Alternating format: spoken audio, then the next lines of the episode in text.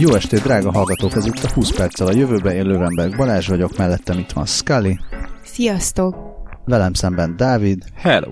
Szintén velem szemben egy bögre Tea, amit nagyon veszélyes módon a számítógéppel egy szinten tárolok. Nem baj, hát hogyha kikerül ez a, az éterbe, akkor valószínűleg nem történt semmi baj. Ha nem kerül ki, akkor nagyon szomorúak leszünk és most ittam, és az lesz még a műsor különlegessége, hogy mivel különböző betegségek miatt csúsztunk a felvétellel, minimális utómunkával, hashtag live to tape fogjuk ezt kiadni, felvenni. Balsors, balsors aki régen tép, de lehet, hogy ez már volt a múltkorinál. Nem baj, klasszikusok. Szóval az lesz, hogy igen, benne lesznek őzések, lesznek benne esetleg köhögések, igyekszünk azért a nagyon durvább zajokat kivenni. Az összes háztartási gépem le van kapcsolva. Ja, Előre is köszönjük a visszajelzéseket, de most inkább ne. Na, essünk neki. Még a follow-up elé házon belül szoktuk mondani, hogy vannak ezek a szerdai hírek.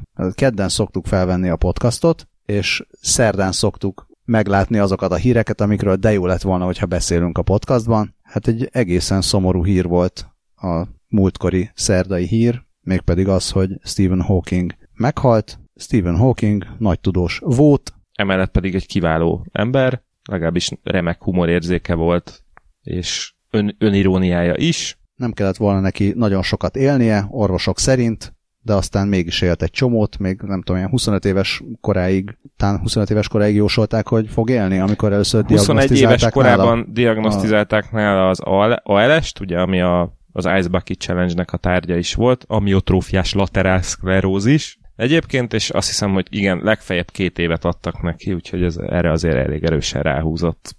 75 éves volt, majd belinkelünk egy videót, de hát nyilván egyrészt már láttatok nagyon sok mindent róla, meg nagyon sok hírt, meg mindent elolvastatok, de hogy ő miért is volt fontos, azon túl, hogy írt könyveket, meg azon túl, hogy jellegzetesen nézett ki, és jellegzetes géphangja volt a beszéd szintetizátorának, azért nem csak arról volt szó, hogy ő egy ilyen túl hype valaki volt csak azért, mert lám ilyen betegen is képes volt tudományos eredményeket elérni, hanem ténylegesen ö, elképesztően fontos eredményei és meglátásai és elméleti jóslatai voltak elsősorban a kozmológia talán, meg, meg az ilyen fekete lyukak természetéről.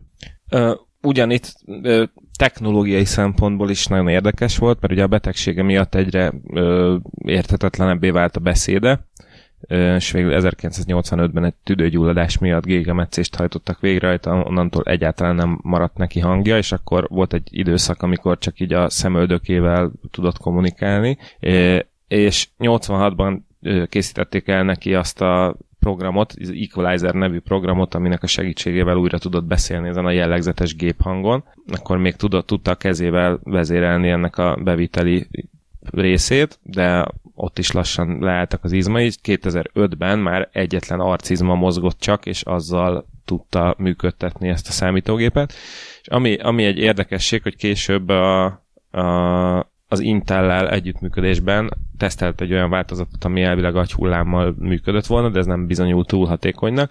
De ami a legviccesebb, hogy, hogy az Intel mm, szakemberei felajánlották neki, hogy akkor már normális emberhangot is tudnának neki csinálni, de ő meg már annyira megszokta az egyébként amerikai akcentusú géphangját, hogy, hogy ez maradt. Ja, erről szerintem még beszéltünk is valamelyik adásban. Igen, igen, igen. És egyetlen mondatot, mondatot ö, idéznék tőle, ami az állapotával kapcsolatos, mert egyébként tök ritkán beszélt erről, meg így nem is nagyon panaszkodott erről. És amikor egyszer megkérdezték róla, akkor annyit mondott, akkor annyit mondott, hogy az emberi faj annyira jelentéktelen, így annak a ténynek, hogy mozgáskorlátozott vagyok, kevés kozmikus jelentősége van.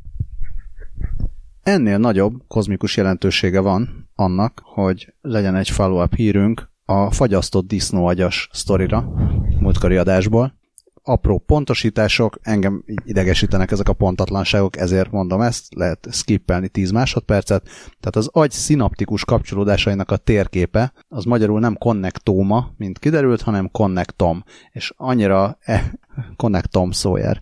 És a, annyira elterjedt úgy tűnik ez a magyarítás az angol konnektomból, hogy konnektóma, hogy a talán a Wikipedia szócikken ezt meg is jegyzik, hogy nem connectom, kicsit ilyen agresszívan.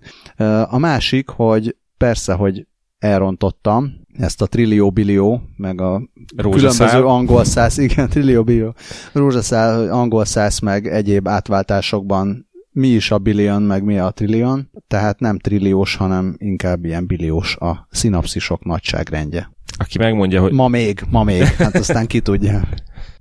Ez. E- Ennyi a follow-up, ezek után már a még inkább kozmikus jelentőségű, hogy kaptunk mindenféle kedves hallgatói e-maileket, üzeneteket. Az egyiket Dávidtól, köszönjük Dávid, szia Dávid, aki ö, hát egyszerre szóvic és, és érdekes, érdekes hír díjat is kap, igen, szóvic tudomány és technológia egybe, egyben. És ezt Anna mondja, és a hosszú szünetet sem fogom kivágni, mert itt bólogatunk egymásra, de szerintem ezt lehet, hogy neked írta? Vagy nekünk írta, de téged név szerint Ne, is. nevesítve van Anna a levélben. nevesítve vagy, igen. Hát én vagyok a podcast alkoholistája. A szóvic pedig az volt, hogy there is still hope to save the planet. Ugyanis itt sörről van szó, azért a hop, uh, egészen pontosan a komlóról, ezt, ezt a komlóról küldött nekünk Dávid egy érdekességet, uh, ugyanis azt írta, hogy már volt szó nálunk a bioengineeringről, meg a CRISPR-ről is, és hát sörről is, hogy, hogy nem, és most itt van ez összekombinálva egy ö, olyan sörről, amiben nincs komló, ellenben olyan íze van, mintha lenne benne, és ez irgalmatlanul ö, környezetbarát, Konkrétan komlóvá teszik. Igen, ö, nem, az a lényege, hogy a ö, California UC Berkeley biológusai létrehoztak egy ö, olyan sörélesztőt, ami nem elég, hogy meg, megéleszti a sört, ú, megerjeszti, bocsánat, igen, tehát megerjeszti a sört, de hogy két olyan ízanyagot is létrehoz, amit egyébként a komlós sörök sajátja. Ez pedig azért, ö, azért nagyon jó, mert a komló termesztéséhez irgalmatlanul sok vízre van szükség. És az drága, ez viszont így com low cost. Komlós Juci likes this.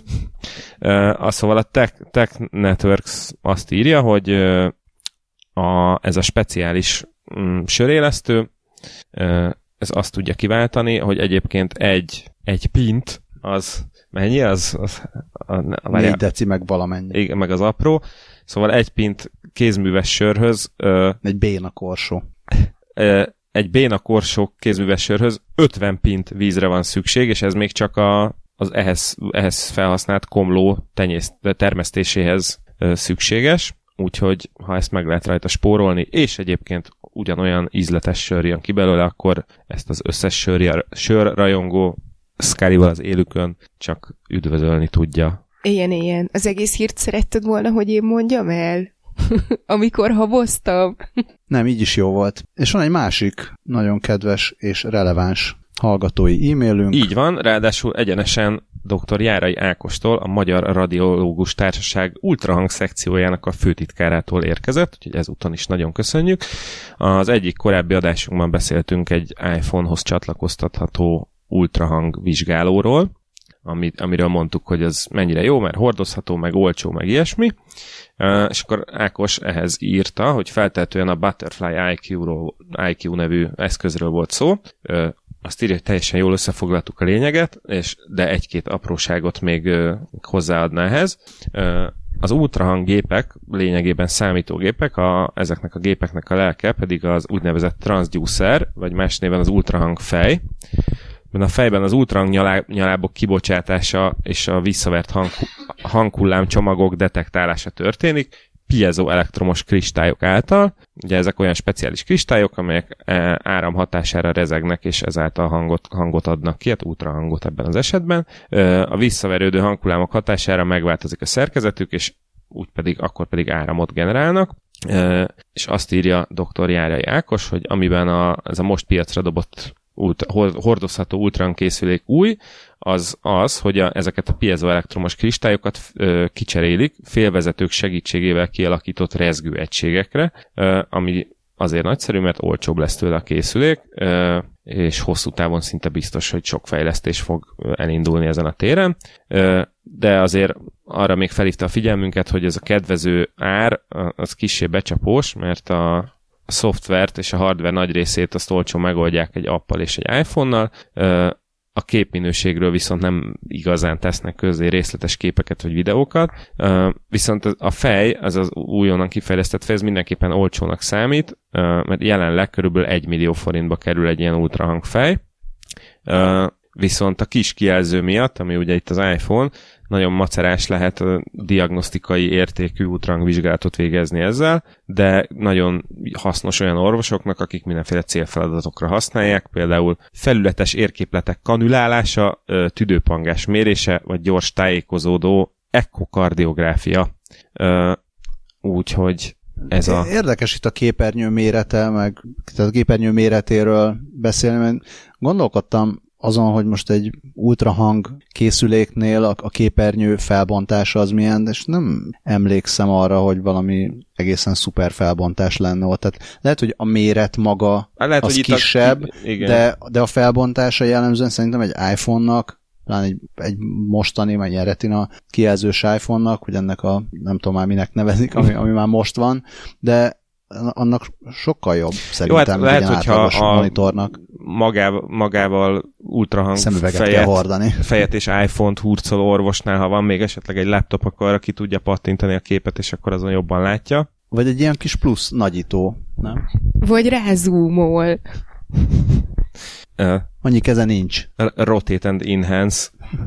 Úgyhogy ez, uh, ezt írja szakmailag a dr. Jára Jákos, aki egyébként még annyit írt, hogy neki nagyon tetszenek a, a kicsit tematikusabb adások, ahol jobban elmélyedünk a témákban, szemben azzal, amit például most csinálunk, hogy gyorsan majd híreket dobálunk egymás után. Uh, innen üzenem neki, és uh, azoknak, akik szintén így gondolják, hogy tervezünk tematikus adásokat még, és uh, már folyamatban van egy, egy tematikus adás megszervezése, reméljük ez előbb-utóbb összejön. Már csak intézkedni kell. Igen, úgyhogy ezúton is köszönjük, és mindenkit arra buzdítanánk, hogy küldjön, küldjenek nekünk olvasói leveleket. És akkor pattanunk is az első valódi új híre, ami a bolygóközi turizmusról szól, egészen pontosan arról, hogy az arizonai Arizona State University oktatója, Jim Bell írt egy hát egy ilyen új galaxis utikalauz jellegű kis könyvecskét, ami, ami ténylegesen egy galaxis utikalauz, és úgy írta meg, mint hogyha egy 2218-ban a bolygóközi turizmus, amikor már virágzik, akkor vajon milyen kozmikus úti célokra milyen ajánlókat lehetne írni. Tehát ő egy csillagász és,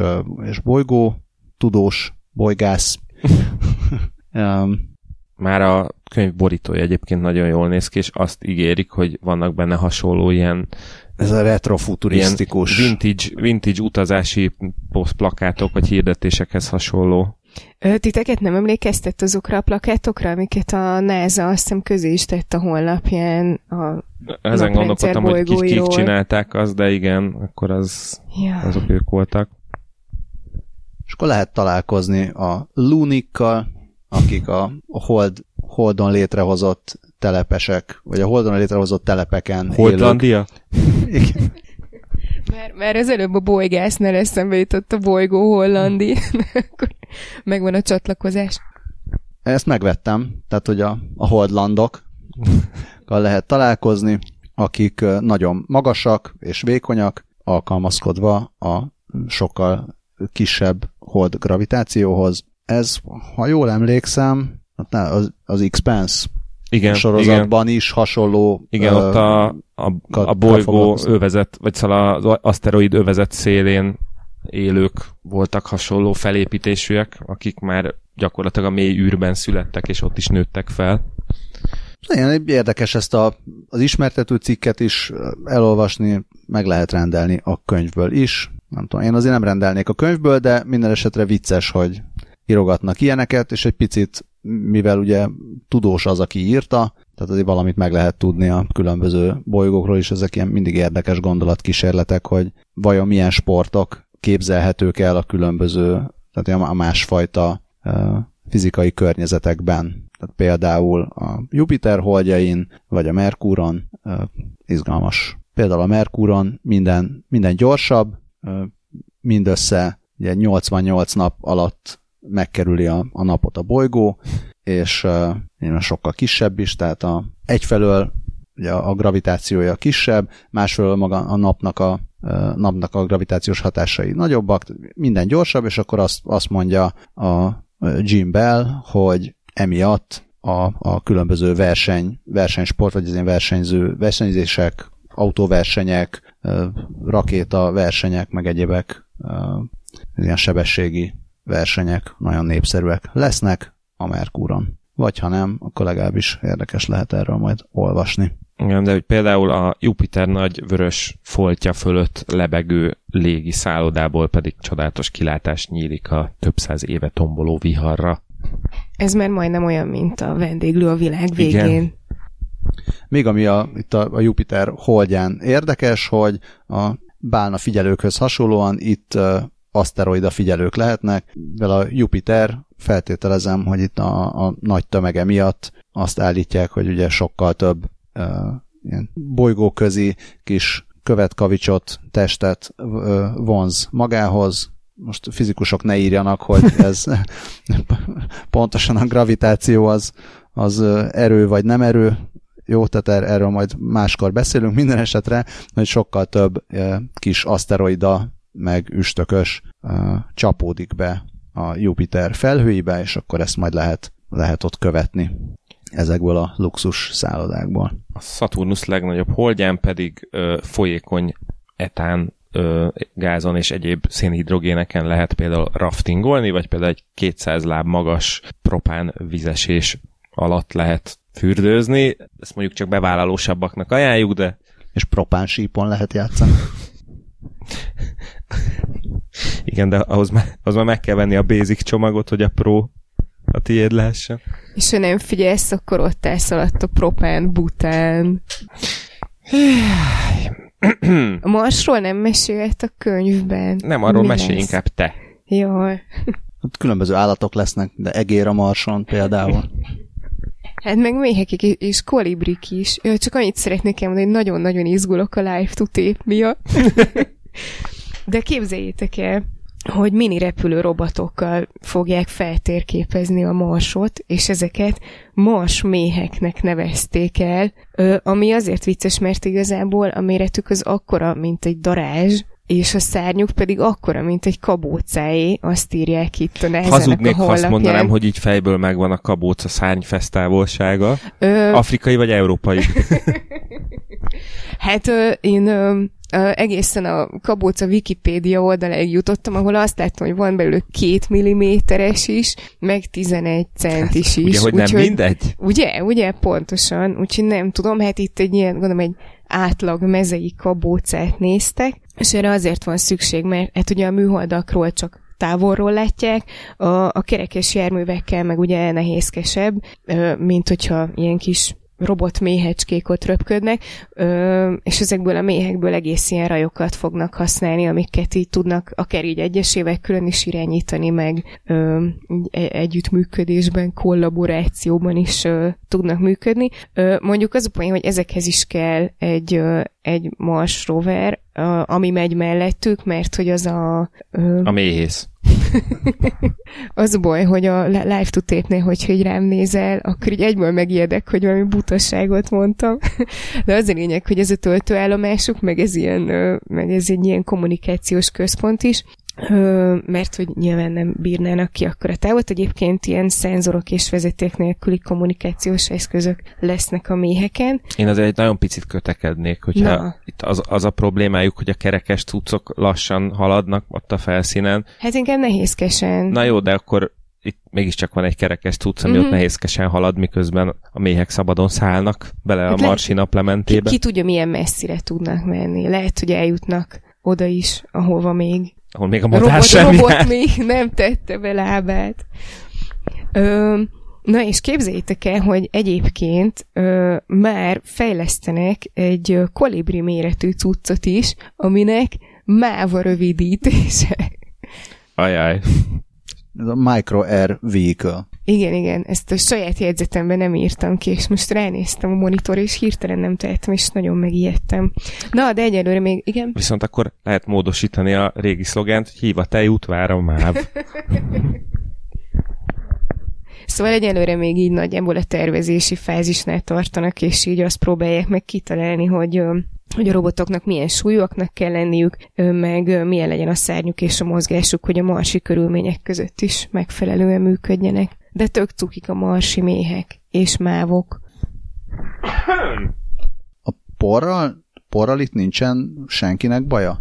Mert azt néztem, vagy az a nem, neked, meg nem a kölgés miatt, hanem nézem, hogy amiket tesztelnek, ugye ez a manőverezési képesség, meg, a, meg, meg mindenfélét nézegetnek, hogy a szél, széllökések, széllökésekkel szembeni ellenálló képesség, ha jól értem. Tehát ezeket tesztelgetik, de mintha a Marson, az is lehet, hogy ez a Holdon is ez egy ilyen nagy probléma, hogy, Ta, hogy a, a Holdon annyira nem. Nem, hogy a Holdon ugye nincs, jó, légkör. Nincs, nincs légkör, de hogy maga ez a, a por annyira finom, uh-huh. hogy, hogy egyszerűen nem, nem tudnak tehát ez a mindenbe bele eszi igen, magát. Igen, és... hát, a, hát a Holdon ugye ott használták a holdjárót, az, az úgy kibírta meg. Hát De ott nincs szél. Ott nincs szél. A Marson ott ilyen irgalmatlanul durva, ilyen 160 km vagy még durvább ö, sebességű szélviharok vannak.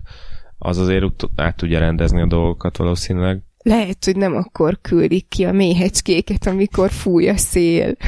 Majd Matt Damon kimegy, meg, megnézi, hogy mennyire lebegnek az ászlók, az a baj, hogy amikor bedobtad, hogy a por, arról nekem egy nagyon régi, nagyon béna szóvic jutott eszembe, elmondhatom. Azt tudtátok, hogy a BKV-n is arra bíztatják az utasokat, hogy takarítsanak, és akkor alkoholt kapnak, mert a múltkor is ki volt írva az egyik busz elejére, hogy a por Vilmos tér. Mondtam, hogy nagyon rossz. Oké, okay, ezt lehet, hogy nem egy live tutépen kellett volna, de most már mindegy. Én megkérdeztem előre. A még életben maradt kedves hallgatóinktól elnézést kérünk. Ö, Ezt úgy legravíroznám az agyamról most. Nagyon szép átvezetés. Ö, egyben az idei év valószínűleg a legveszélyesebb karácsonyi ajándéka lesz. A Kubio nevű cég, akik trükkösen kettő darab i betűvel írják a nevüket, Kickstarteren kalapozzák éppen a pénzt, hogy hát nem akármit hozzanak létre, hanem egy otthoni lézeres gravírozó gépet, mert hát végül is mi baj lehet belőle, hogyha egy ö, ilyen bármilyen formát kiégetni képes gyakorlatilag lézerágyú ott a kezünk ügyébe van. Ö, nagyon ötletes kis szerkezet egyébként, úgy néz ki, mintha egy ilyen picike fotó háromlábú ilyen állványra egy kockát ráerősítettek volna, és nagyon látványos ö, videóban ilyen lila színű lézerrel telefontokra, táskára ö, és egyebekre gravíroznak. A feliratok szerint ö, mindent, szinte mindent képes ö, átvágni, és illetve átégetni, vagy átgravírozni. Egy, egyébként egy ö, a, telefonos app segítségével vagy egy, működik, illetve még számítógépen is akár létre lehet hozni a, a dizájnt, de akár az érintőképernyőn a kezünkkel rajzolhatunk is, amit szeretnénk. Ö, egy ö, ilyen lézeres célzópöcs segítségével beméri az objektumot, és akkor így nagyon precíz lesz a, a végeredmény én azért kíváncsian várom. Igen, egyelőre azt írja a meseből, hogy úgynevezett lézer certification alatt áll éppen. Tehát gondolom ez az azt jelenti, hogy most eldöntik, hogy oda merjük-e adni a fogyasztóknak.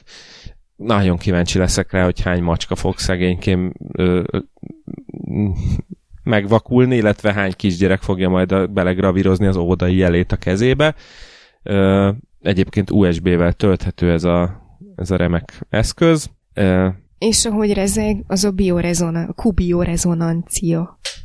Ja, hogy atya úristen. Rákerestem Kickstarteren, és nem, ez Kickstarteren is van, pontosan a Kickstarteren már mintha véget ért volna a kampány, uh-huh. és ott van egy ilyen Shop Now link, ami átvisz a Kubio oldalára, ahol látszólag már mintha meg lehetne rendelni, de nem, hanem utána átdob az Indiegogo-ra, ahol szintén Ügyes. 5500 százalékosan már meg van fándolva. Az a második körös funding. Fél éve, igen. Tehát most akkor nem tudom, de nagyon sokan írtak róla, hogy akkor most mi van, azt nem tudjuk. Dátum nincs ezeknél, nem, nem április elsőjei. Nem, mert ez egyébként még egy márciusi hír volt, úgyhogy ö, garantáltan nem április elsői tréfa volt. Úgyhogy egyrészt kíváncsiak, kíváncsian várjuk, hogy ez milyen háztartási baleseteket okoz, illetve hát valószínűleg akkor majd így előbb-utóbb bealkonyul a Hát production stage-be van, különböző az rendben van. és kulcsmásoló cégeknek. Hát ez, ez van. Hogyha esetleg küldenek nekünk egyet, akkor azt megköszönjük. Azt kipróbáljuk. Minden további nélkül. Nyilván nem fognak. és itt, De itt megígéretjük, hogy se nem, sem Balázsék, sem Scully macskáján nem fogjuk kipróbálni. Hát ez a kubió. Azt nem tudom, hogy a kubió azt tud-e molekulát gravírozni. Minden esetre találtam egy hírt arról, hogy ezt már Nature, Nature írt róla, úgyhogy ez, ez a valami. A University of Manchester kutatója azt csinálta, és most remélem, hogy itt hirtelen ott elolvastam, hogy ezt tényleg a Manchester Egyetemen csinálták-e meg. Bocsát, ha már molekulákról beszélünk, jól. azért feltétlenül említsük meg, hogy a University of Manchester kutatóját Pablo Carbonellnek hívják. Nem, was not involved. Ő nem volt involválva. Ó, akkor elnézést. Félreolvastam. Na mindegy, bizonyos kutatók. Francma. Brit tudósok. De jó. De van Gzsibowski is, ki majdnem Grabowski. Úgy látom, ez egy Chematica, Chematica nevű startup. Szóval azt, azt próbálják megcsinálni a kutatók, hogy deep learning programot ráeresztenek a valaha végzett összes kémiai kísérletre, pontosabban a valaha megfigyelt összes kémiai reakcióra, és megpróbálnak ebből egy prediktív eszközt gyártani, tehát egy olyan AI-t, vagy ha nem AI-t, akkor valamiféle készséget, ami meg tudja mondani, hogy ha új, új kémiai reakció előtt állunk, akkor mi fog történni. Tehát egy ilyen vegyi AI, mondtam én. Nagyon amit szép, ne, igen. Nem tudom, a biztonságpolitikában vagy terrorizmus történetében jártas hallgatók fogják, fogják értékelni ezt a kis szóviccet, de mi szeretjük. Ez ilyen tök érdekes dolog, mert nagyjából hát ez ilyen több millió, uh, több millió kémiai reakcióról van szó, itt éppen 12,4 millió Hm. uh, reakcióról beszélünk, és most találtam meg, hogy ez a Münsteri Egyetem egyik kutatója, Marvin Ziegler. Az a Münsters University. Igen.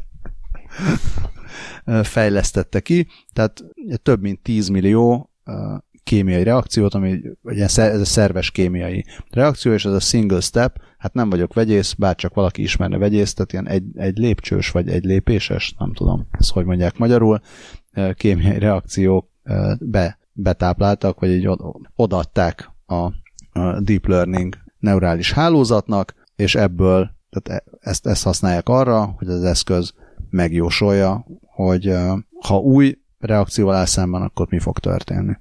És akkor ebből aztán ugye molekulákat lehet akár gyártani, pontosabban nem a molekulákat gyártani, hanem a gyógyszerkutatásban lehet arra használni, hogy na, ha van egy ilyen molekula, akkor, Mi történik? akkor mi történik, mire hat, mit tud csinálni. Ez nagyon Izgi. izgalmasan hangzik, és uh, még annyit meg kell említeni ebből a hírből. Marvin Seglernek hívják egyébként azt a tudóst, akit, aki végül is ténylegesen benne volt ebben a kutatásban. Mondtam, csak a, a, már akkor a Münsters University Igen, igen, igen, dolgozott igen. a fejedben. Igen, és ettől átmenetileg megsüketültem, de hogy Szegler azt mondta, a, a Watson működési elvéhez hasonlította ezt a rendszert, nem, mondta, hogy nem célja az, hogy elvegye a vegyészek munkáját, hanem hogy ez egy asszisztens lesz a vegyészeknek, akik különféle molekulákat akarnak létrehozni minél gyorsabban és hatékonyabban.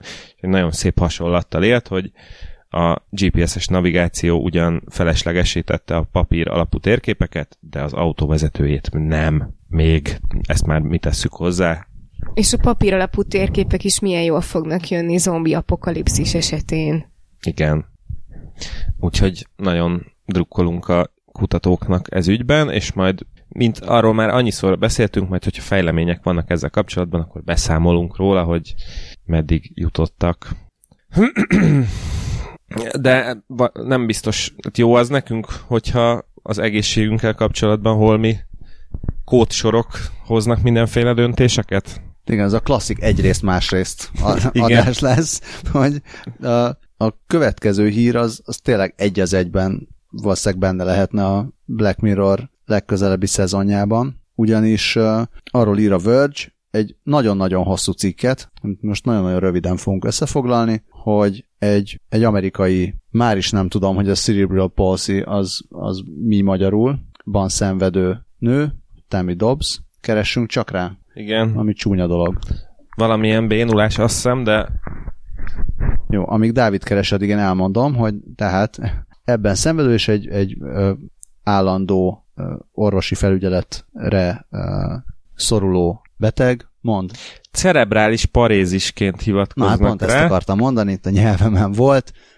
Egyébként ez egy központi idegrendszeri károsodás miatt kialakult mozgási rendellenesség. Tehát a, a kerekesszékbe kényszerült, a nagyon nehezen tudta még a legalapvetőbb élethez szükséges tevékenységeket is így elvégezni, akár a, az ágyból kikelni, vagy, vagy mosdóba menni, és ezért hetente, ja, aki tehát megvizsgálta a, a biztosítója, illetve egy ilyen állami társadalombiztosítási program, ami az Egyesült Államokban hát elég ilyen sajátosan, szánalmasan működik, megvizsgálta, hogy ő pontosan mire szorul, és aki a, aki a döntést meghozta, ezt 2008-ban azt mondta, hogy hetente 56 óra házi ápolást, ápolásra jogosult. Tehát ez a, abban a programban, ami Arkansas államban, ahova költözött pontosan emiatt, ez a maximum, amit ő kaphat. Tehát megkapta ezt a maximális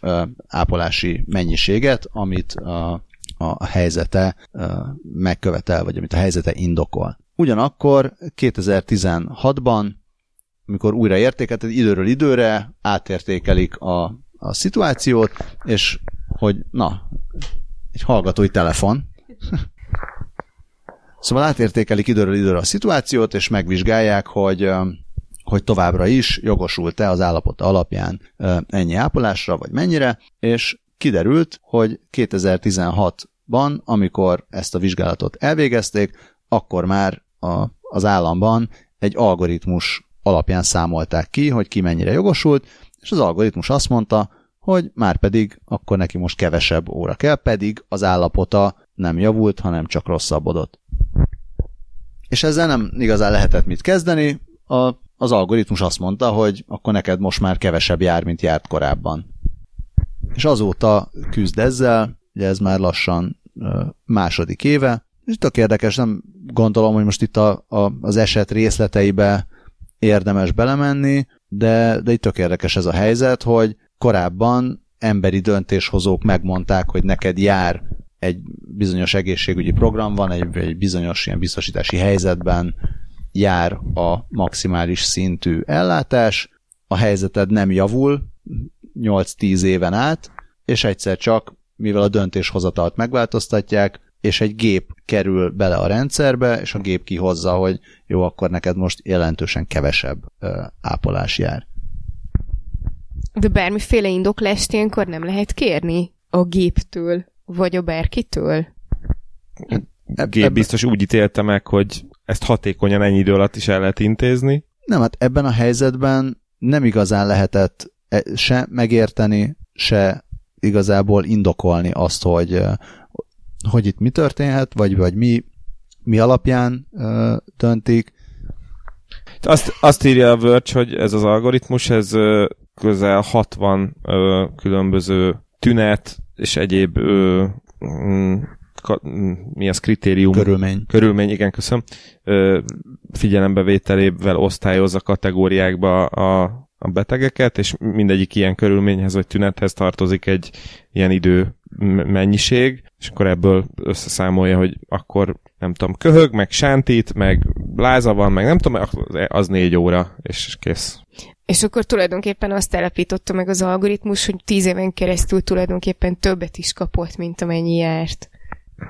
Hát ilyenről ilyenről nem látunk, vagy erre, erre nincs adat, mert nyilván az nem panaszkodik. De azt lehetett látni, amikor 2016-ban bevezették ezt a rendszert, akkor, akkor egyre több ilyen panasz érkezett, és, és akkor kezdték el vizsgálni, hogy valójában ez ugye ilyen flowchart alapján jutott el a, az algoritmus a, a végső számhoz, és kiderült, hogy, hogy tényleg vannak, vannak olyan kis változók, ahol mondjuk egy egypontos különbség ebből a, ebből a 60-ból, az, az több órányi, vagy, vagy itt tucatnyi, havonta tucatnyi órával kevesebb ápolási időt jelenthet.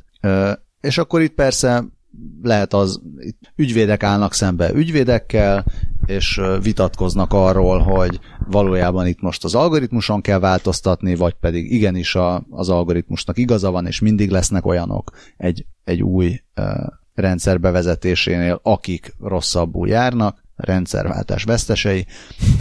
De mégiscsak arról van szó, hogy ugye évekig zajlik ez a vita, és közben ott vannak az emberek, akik meg... Akik uh, szívnak akik, Hát szívnak, és ebben az esetben a szívás az azt jelenti, hogy, hogy otthonról kórházba kerülnek, vagy éppen meghalnak. Szóval érdekes ez, hogy úgy tűnik, hogy nem nagyon tesztelték, hogy oké, okay, ha bevezetjük ezt az algoritmust, akkor a meglévő emberekkel mi történik. Mert még azt is meg lehetne csinálni, hogy nem az, hogy jó, eldöntöttük, bevezetjük, mert biztos jó az algoritmus, hanem bevezetjük, és mondjuk fut egy darabig párhuzamosan Igen. ez a rendszer, és azt látjuk, hogy hoppá, itt van ezer ember, akihez aki korábban kapott 50 órát, most pedig kapna 30 órát, vizsgáljuk meg, hogy ez miért történik. Ehhez képest utólag vizsgálták ezt meg, és biztos, hogy rossz a, a cégnek, aki, vagy amely, amelyik kidolgozta ezt az algoritmust, biztos jó, vagy biztos rossz PR neki, de még rosszabb azoknak az embereknek, akik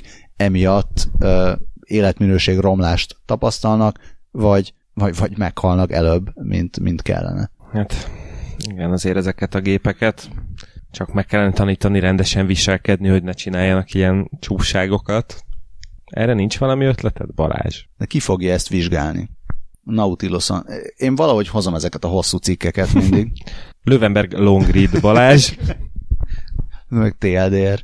A Nautiluson írnak arról, hogy a gép, gépek viselkedése, vagy ez a gép viselkedéstan, vagy gép pszichológia, e, ez egy külön tudományág kellene, hogy legyen. Igazából a kérdés felvetés, amire aztán jó hosszan válaszolnak, az az, hogy miért, miért csak azok tanulmányozzák a gépek viselkedését, akik programozzák is őket. Vagy miért, tehát miért, miért csak a miért csak a fejlesztők? I- ide hallom, ahogy Mondja. az összes fejlesztő hallgatónk keze ökölbe szorult ezen a ponton. Ja, itt a, a párhuzam, amit vonnak az írók, az az, hogy a, az emberi viselkedés sem a sem a fiziológusok uh, vizsgálják, nyilván a, nem a fiziológusok fejlesztik a, az ember szervezetét, tehát ez egy picit sántít, minden esetre azt, azt érthető, hogy nem, nem ugyanaz, tehát nem, nem orvosok vizsgálják a, az emberi viselkedést, nem csak orvosok vizsgálják Igen, az emberi viselkedést, kultúrát, tehát viselkedést, egyén, az egyéni viselkedést, meg a, meg a társadalmak viselkedését nem feltétlenül azok vizsgálják, akik az emberi test működésével tisztában vannak. Igen, de például itt írják, hogy hogy például egy ö, önvezető autónak is el kell jutnia A-ból B-be, ö, a, a, független attól, hogy milyen időjárási körülmények vannak. Tehát, hogy a, egy autó, önvezető autó tervezésébe lehet, hogy adott esetben egy meteorológusnak is bele kéne akkor ezek szerint szólnia. Ez csak egy ilyen párhuzamos példa innen.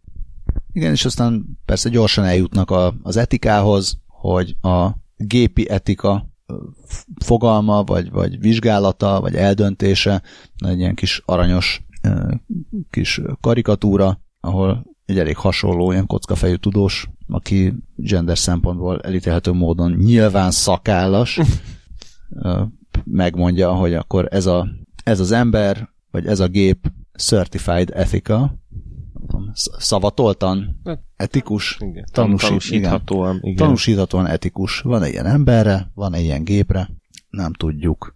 Hát végül is van ilyen erkölcsi bizonyítvány, meg ilyesmi. Hát meg igen, meg vannak módszerek arra, hogyha, hogy a nem etikusan viselkedő embereket büntessék, mert mint hogyha nagyon durván. Hát a, igen, az már, az már a nagyon ja. etikátlan, az annyira Egyébként... etikátlan, hogy már törvénytelen. Ja, egyébként az etika tanárom annak idején azt mondta, hogy olyan nincs, hogy etikus, hanem hogy erkölcsös, mert az etika az az erkölcs tudománya. Csak egy ilyen apróság. Akkor előre az erkölcsös gépekért. Ez egy, egyébként egy tök jogos felvetés. A, Tehát abszolút, a, a, teljesen se a, se a joggal nem, nem csak azok foglalkoznak, akik az ember, emberi test vagy emberi agy működésével ilyen biológiai szinten tisztában vannak. Azt nem tudom, hogy le, tehát mikor, mikor lesz az, ez is szerintem egy PR szempontból egy jó ötlet lehet, hogy melyik lesz az első egyetem, amelyik AI etikai mesterképzést indít. Ö, igen, én már a cikk... És melyik karon? A, a téma elején már ö, le akartam csapni rá, hogy oké, okay, akkor a, a, a gép, géppszichológus lesz az új kisállatpszichológus. Hát indítsunk OK és képzést. Azonnal, igen. Vagy esetleg OK... Nem, nem. Ez, Okaist. Okaist, igen, de nem, ezt be se fejezem annyira. Úgyhogy hát igen, szükség is van a... Egyébként ez, ez tipikusan olyan téma, ami, ami, amiről szerintem ilyen órákon keresztül lehetne beszélni, ez a éjjel háromkor a buliban típusú nagy filozófiai fejtegetések ö, terepe, de hát szükség is lesz a gépi pszichológusokra, hogyha szegény gépeknek elveszik a munkáját, mert hát ilyen is van ám. Oh, de szép. Hát Scully, nem, nem akarsz nekünk mesélni erről? Scully, gyors, Scully, gyorsan Scully menekülőre fogta, de... De megvárjuk. Én el akartam menni kifújni az orromat, amíg a burger sütő robotról meséltek, akit kirúgtak. Mert ez még nem az enyém. Na tessék, hát... Hát Scully csak fúj erre a híre. De tényleg az történt, hogy szerintem a burgersütő robot az, mintha már egy körbejárta volna az internetet. Abszolút. Viszont a legviccesebb ilyen plusz hír, vagy follow-up hír a burgersütő robottal kapcsolatban, hogy egy nap után kirúgták a burgersütő robotot, Flipit, Kaliforniából, vagy a kaliforniai munkahelyről. Azért a szilícium völgybe föl kell kötni a gatyát, hogyha a budapesti bölcsészeket akarják emulálni. Igen. Arról van szó, hogy sajnos nem dolgozott elég hatékonyan ez a robot, tehát van remény, és legfőképpen ez a Kali, Kaliburger nevű cégnél dolgozott Flippy. És akkor most már ex-Kaliburger. Nagyon, nagyon szép. És nekem közben az jutott eszembe, hogy vajon ezt a burger sütő robotot azóta már megvásárolta Simone Gertz, a Queen of Shitty Robots néven is ismert uh, robotgyártó nő, aki, aki tegyen szörnyen, szörnyen hasznavehetetlen, de ugyanakkor nagyon vicces robotokat rak össze. Tehát a Kaliburger CTO-ja, technológiai vezetője azt mondta, hogy főleg az időzítéssel volt baj a Flippinek, mert hogy a burger sütés az nem ám csak ilyen esztelen forgatgatása húspogácsának a grillen, hanem figyelni kell a többiekre is, a rendelésekre, meg kell koreografálni a mozdulatokat, mikor és hogyan csinálja az ember, amit csinál. Ehhez képest, amikor Flippy ott volt, akkor mindenkinek Flippy köré kellett igazítani a magát, és ez nem volt túl hatékony. Nem, nem feltétlenül sajnálom Flippit, bár nagyon aranyos neve van, hát, hát ez van, hát figyelj, hozzá kell szokni, jó? Ha el akarod venni a munkánkat. Még elmehet kávét főzni, mert nagyon hasonló. Vagy postásnak? Hát ahhoz még egy kicsit gyakorolnia kell, de maradt elég tér számára. Képzeljétek el, az történt, hogy Oroszországban teszteltek egy postai drónt, és nagyon csúnya vége lett a tesznek, mert a szegény drón felszállt, és ilyen nagyon-nagyon rövid időn belül neki csapódott egy házfalnak, és apró darabokra hullott. Egyébként egy 20 ezer dolláros robot. Nem tudom, hogy még így is ilyen őszintén mosolyogsz rajta, Balázs.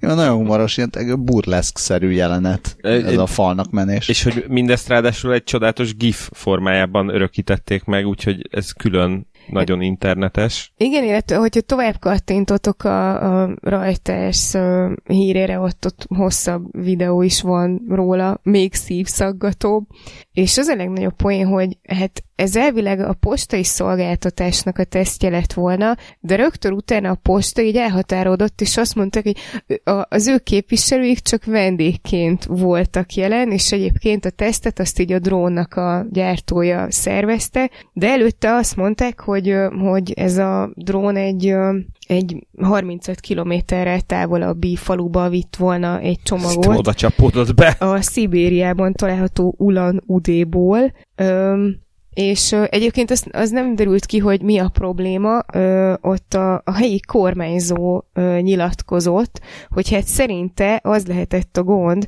hogy a térségben működő több mint száz wifi kapcsolat zavarhatta meg a drón repülését. Tehát ebből... Hát az egy... keppére nagyon jó lesz. Igen, igen, én, én is pont ezen gondolom. Jó, hát egyébként a, az a falu ott így valószínűleg pont nem lett volna túl sok, tehát végülis az jó, hogyha egy, csak olyan helyekre kell, ahol nincs sok wifi, végül is ki, kirendel interneten dolgokat, és hova is, milyen. Ö, ja, és az egész, ez így hétfőn történt, mert én is egyből azt néztem, hogy ilyenkor is szoktam dátumokat nézni, de ez hétfőn történt, április másodikán.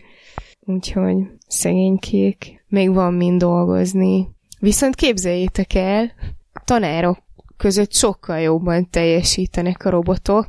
Úgy dobtam be a jegyzetbe, hogy a tanárok munkáját bezzeg elveszik a robotok, de igazából nem, mert csak ilyen asszisztensként tesztelnek a tanárok robotokat, méghozzá Finnországban, Tamperében, egy általános iskolában.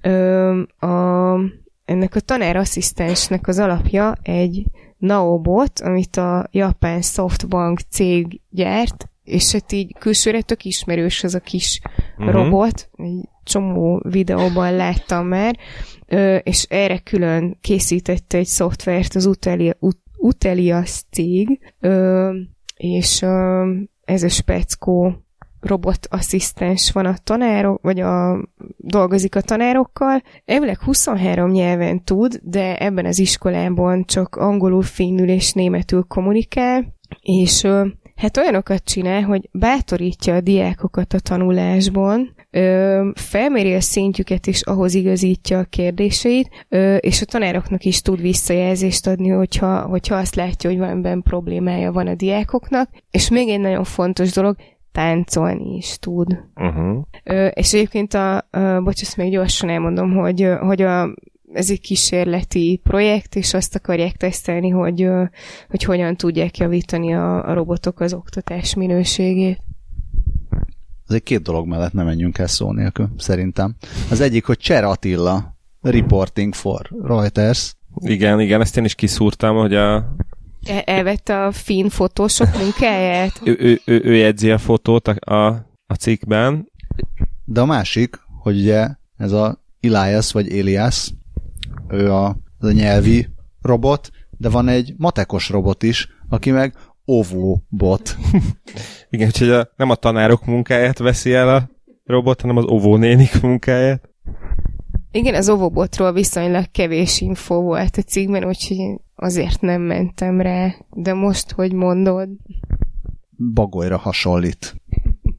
Igen, róla nem, róla nem készített fotót Cser Attila, kérjük meg, hogy legyen kedves. Ja, Attila, szedd össze magad, légy szíves, a, illetve nagyon szépen megköszönnénk, hogyha küldeni a Ovobotról is, vagy aki ismeri Cser Attilát. Én egyébként közben lehet, egyébként hogy... ellátogattam az Ovobot finn weboldalára, és ilyen nagyon cuki kinézete van, sokkal cukibb, mint az Elias nevű. Igen, az ő kedvéért így megtanulnám a matekot én is. Szóval annyit akartam mondani, lehet, hogy, hogy Attila fotózta, csak utána a Reuters nem tette bele a... Kiszerkesztették. Ezért, mert nem írtak róla annyit, és akkor ezért így nem is rakták bele a képet. És finnül Mattika Robotti néven emlegetik egyébként a matekos robotot.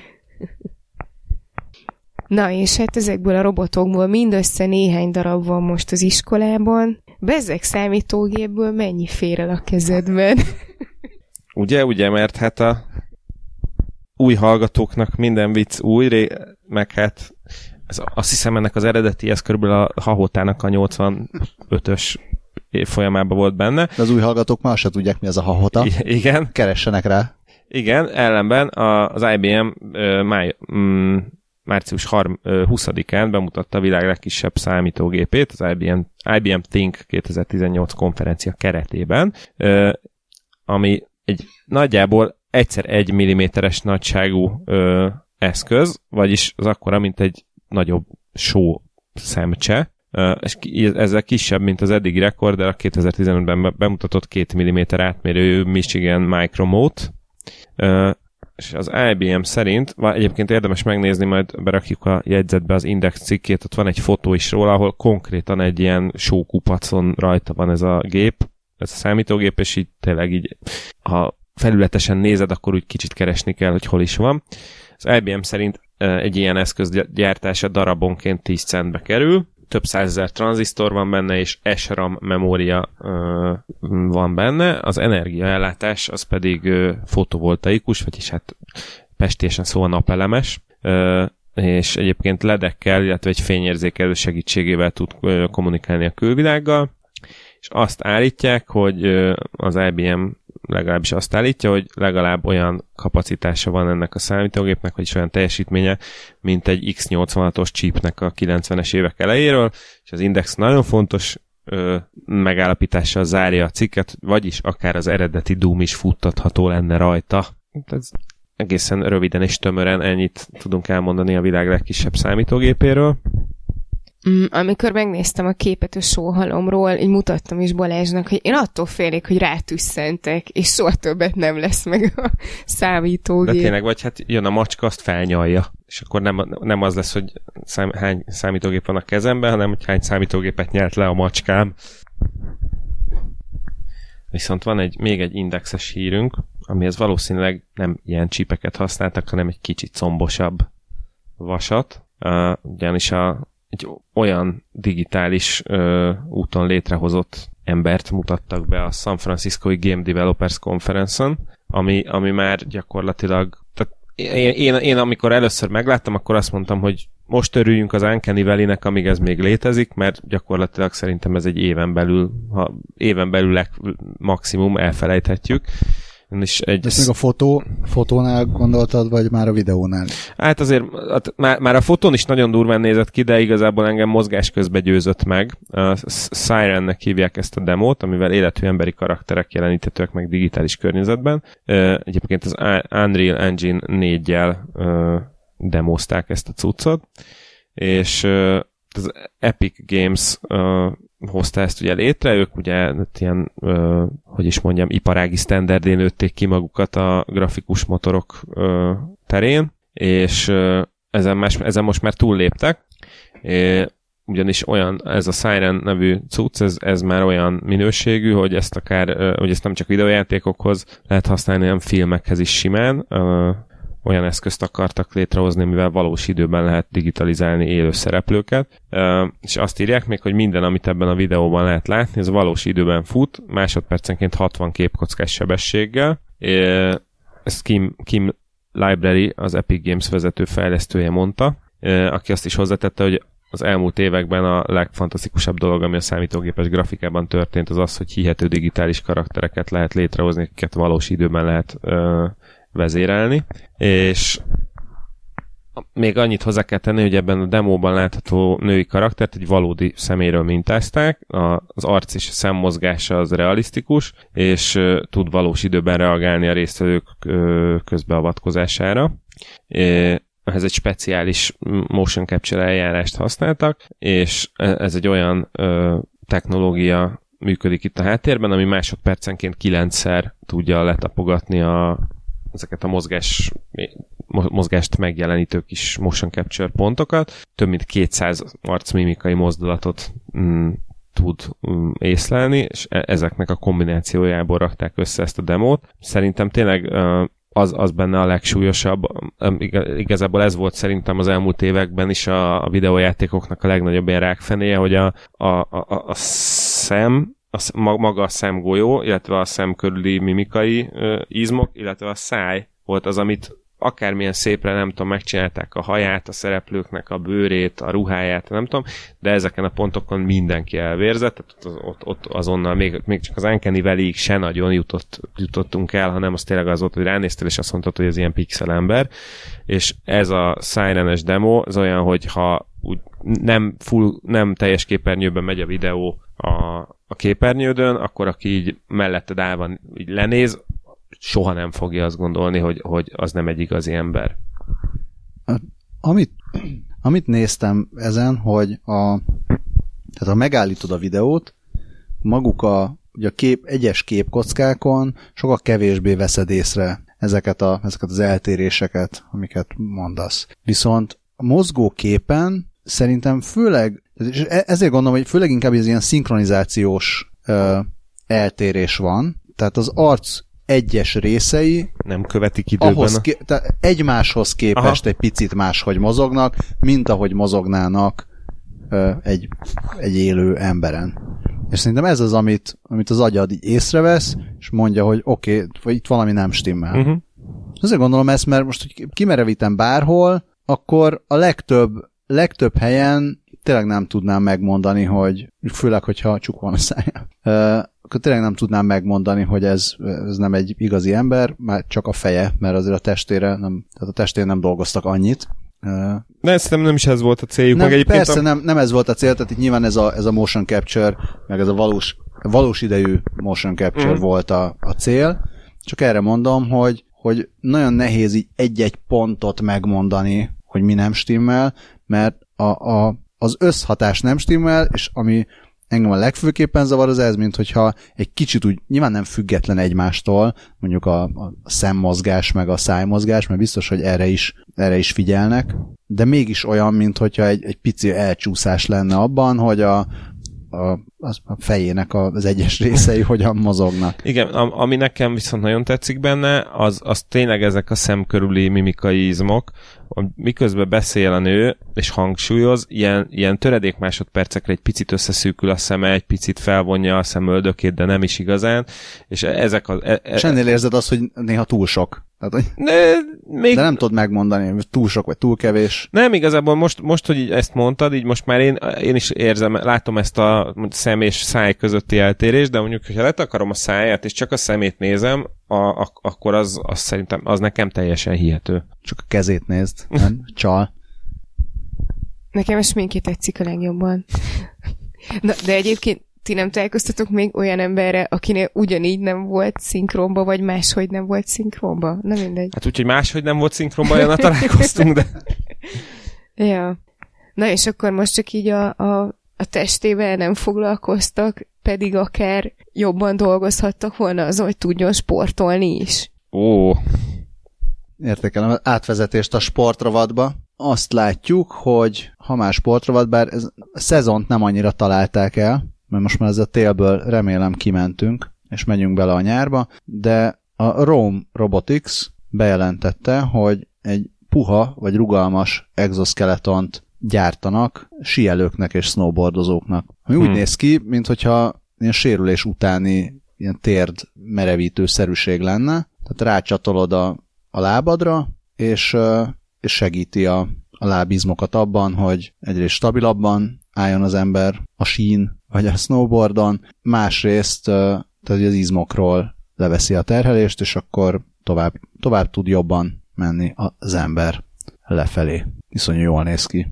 Nagyon jól néz ki. Én mondjuk, én azért úgy, nem tudom, a funkcióján gondolkodom egy kicsit, mert most aki, aki tud viszonylag használhatóan síelni, az azért simán végig tud síelni úgy egy napot, hogy jó, persze, elfárad a végén, mert mozgott meg minden, de azért az nem viseli meg annyira a lábizmokat. Ellenkeznék nekem pont, pont két görköri saverom, akik, akik télen inkább sielni járnak, mind a ketten fejlalják a térdüket, mert hogy sokkal jobban megterheli, mint a görköri meg. Na várja, várja, a térd, térdet lehet, hogy megterheli, uh-huh. de uh, hát várja, ez, a, ez, végül is most ez, a, ez az exoskeleton, ez a térdről ez pont a tér... semmit Hát, nem, hát azt nem tudom, hogy most azt leveszi a térdről a terhelést. De valamennyire leveszi, tehát ö, úgy néz ki, van egy ilyen fura, ilyen pneumatikus izé a térthajlatban, aha, aha. és ö, ahogy behajlítod a térdedet, tehát olyasmi egy kicsit, mint egy, mint egy ilyen, hogy hívják ezt, nem lengéscsillapító, hanem ez a sok absorber, tehát egy ilyen... Rugó. Sok absorber egyenlő rugó? Hát nem. De egyébként a, leng- de a lengéscsillapító is. A lengéscsillapító rugó. Tehát, hogy elnyeli a, a valamit. Az erőt. Erőhatásokat. Erőelnyelő habcibenő. Szóval azt, azt csinálja, hogy ja, hát igen, nem is a, nem is a térdekről, hanem, hanem a combizmokról. Na ez az. Veszi le a... Na ez az, hogy a comb... Na, a comb... erről beszélek. Nem, tehát azt, azt mondja, hogy uh, ahogy behajlítod a térdedet, akkor uh, ez, a, ez az izé, ez így belepumpál némi levegőt a nylon aktuátor. nem, ez, nem tudom, mi akar ez lenni. Uh, ja, de azt mondja, hogy a igen. Igen, azt írják, hogy egészen röviden az izmaidnak kevesebbet kell dolgoznia. Az izmot. És ez azt jelenti, hogy az idősebb síelők ö, is biztonságosabban fognak tudni síelni, akkor is, hogyha már idősebbek is az erej, erejük és a kitartásuk már nem olyan, mint régen, és a fiatalabbak viszont gyorsabban és agresszívabban verethetnek lefelé a lejtőn. Tehát ez a, ugye a térd, térterhelés csökkentéséről pont nem szól. E, viszont akkor igazat adok. Viszont nekem megakadt a szemem itt egy dolgon, ugyanis itt azt írja a, a, a cikkben lévő fotó, hogy ennek a szerkezetnek az alján egy beépített szenzorokat használó automatikus szándékfelismerő ré, ö, rész található, ami, ami, na, ez egy kicsit engem aggaszt, hogy nekem ne akarja a szándékomat felismerni, ha én megyek lefelé a lejtőn éppen, és elkanyarodnék a szakadék előtt, azt nehogy hirtelen félreértés legyen. Vagy esetleg megkapjuk az üzenetet, hogy ha be akarsz fordulni, fizess elő most a Pro csomagunkra. ja. Igen, de tehát hogy ar- arról van benne szó, hogy mit csinál a felismert szándékoddal? Tehát miért, mi- miért akarja tudni? Nem azt akarja tudni, hogy igen, hogy merre fogsz merre fogsz majd hát most hát igen, igen, gondolom, kanyarodni, vagy a dőlni. Dőlés, dőlésből, meg ilyesmiből kiszámolja, hogy most mindjárt átteszed a súly, a testsúlyodat, átterhelsz a másik lábadra, és akkor ott megerősíti. Azt. És azt is mondja, hogy ez tanul.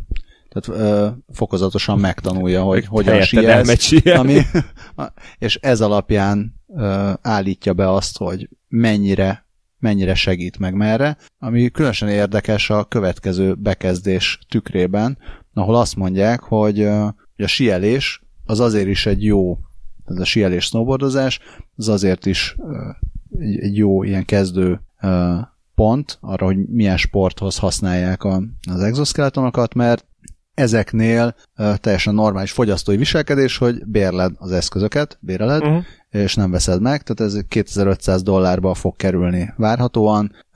Nyilván az ember ezt nem veszi meg úgy, hogy na, akkor most következő sieléshez már veszek egy exoskeletont magamnak és kis családomnak, hanem ha már ott vagy, és nem tudom, Espenben vagy valami menő helyen azt mondják, hogy jó, akkor napi 100 dollárért hozzácsapjuk az exót, akkor lehet, hogy kipróbálod. Mm.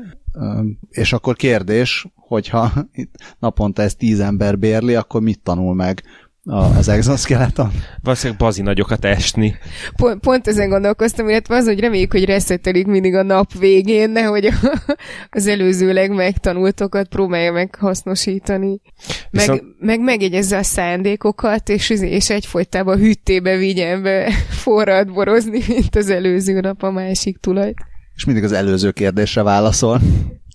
Igen, és még azt is írják, hogy azért is egy jó terep a síjelés egy ilyen exoskeleton bevetésére, mert, mert amúgy kell vinned magaddal egy áramforrást, és csomó síelő amúgy is visz magával a hátizsákot, tehát ez így megoldható, illetve hogy a, az exoskeletonnak ö, ilyen merev mm, cipőkre van szüksége, hogy ezeket az erőket megfelelően tudja kezelni, és hát a síelésnél ez már ugye adott a sícipő miatt, úgyhogy végül is ez egy tök okos ötlet. Viszont nekem most már az a következő gondolatom, hogy a múltkori adásban beszéltünk a téli olimpián rendezett síelő robotversenyről, és na, én nagyon várom az első robotok versus exoskeletonos emberek sí összecsapást. Nem, nem, az lesz a legjobb, amikor a robotokon lesz exoskeleton, és próbálják felismerni egymás szándékát. És még nem fárad a robot combjuk. Hát... Összecombinálják ezt a Bocsánat, ez már, már tényleg az utolsókat rugom az asztalba. Utolsókat rugóm. Ez, ez teljesen szükségtelen volt elnézni. Exoskeletonnal felállva tapsolok. Figyú, ha, ha, ha már teljesen szükségtelen dolgok, akkor szeretném elmondani, hogy még az előző, a nagyon csinos, megrajzolt hölgy ne jutott eszembe, hogy Deki csípte magát. Hogy... Azon gondolkodom, hogy most értünk itt a, a műsor végére, és szerettük volna arra biztatni a kedves hallgatókat, hogy menjenek el szavazni, már amennyiben ezt tényleg ki fogom tolni ma este vagy holnap. De hát nem tudom, hogy ezek után hallgatnak-e ránk bármiben is. Ha... Minden esetre, ha és amennyiben ezen a héten kikerül még az adás, akkor menjetek el szavazni. Ez a hét értsd 2018 április negyedike. Negyedike nek a hete. Ha később kerül neki, akkor négy év múlva menjetek el szavazni. Igen. Ö, aki már leszavazott, az nyugodtan írjon nekünk e-mailt, lámlám szeretjük az e-maileket, írjon szép review-t, az öt csillag az például, az, az, az nagyon szép review-nak számít, nem tudom, nézegetted mostanában, Scully? Nem, mostanában nem nézegettem, de ne csak öt csillagot adjon, hanem kedves sorokat is írjon mellé, mert én azokat szoktam nézegetni. És ezeket mind-mind nagyon köszönjük. Szintén nagyon köszönjük a Patreon támogatásokat. Mindig meghatódom. Például van olyan, aki kicsit támogatott, és aztán kicsit többet támogat. Ilyen is volt. Ezt is szeretjük, azt is szeretjük, hogyha valaki csak kipróbálja, és egy hónapra ad támogatást, ezeket is mind-mind nagyon szeretjük, és azt is, ha csak simán megosztjátok, kommentoljátok, vagy lájkoljátok a műsorokat, vagy nem csináltok vele semmit, csak meghallgatjátok, ez is nagyon jó, nem feltétlenül kell itt Zuckerberget gazdagítani. Na, szervusztok! Sziasztok! Hello!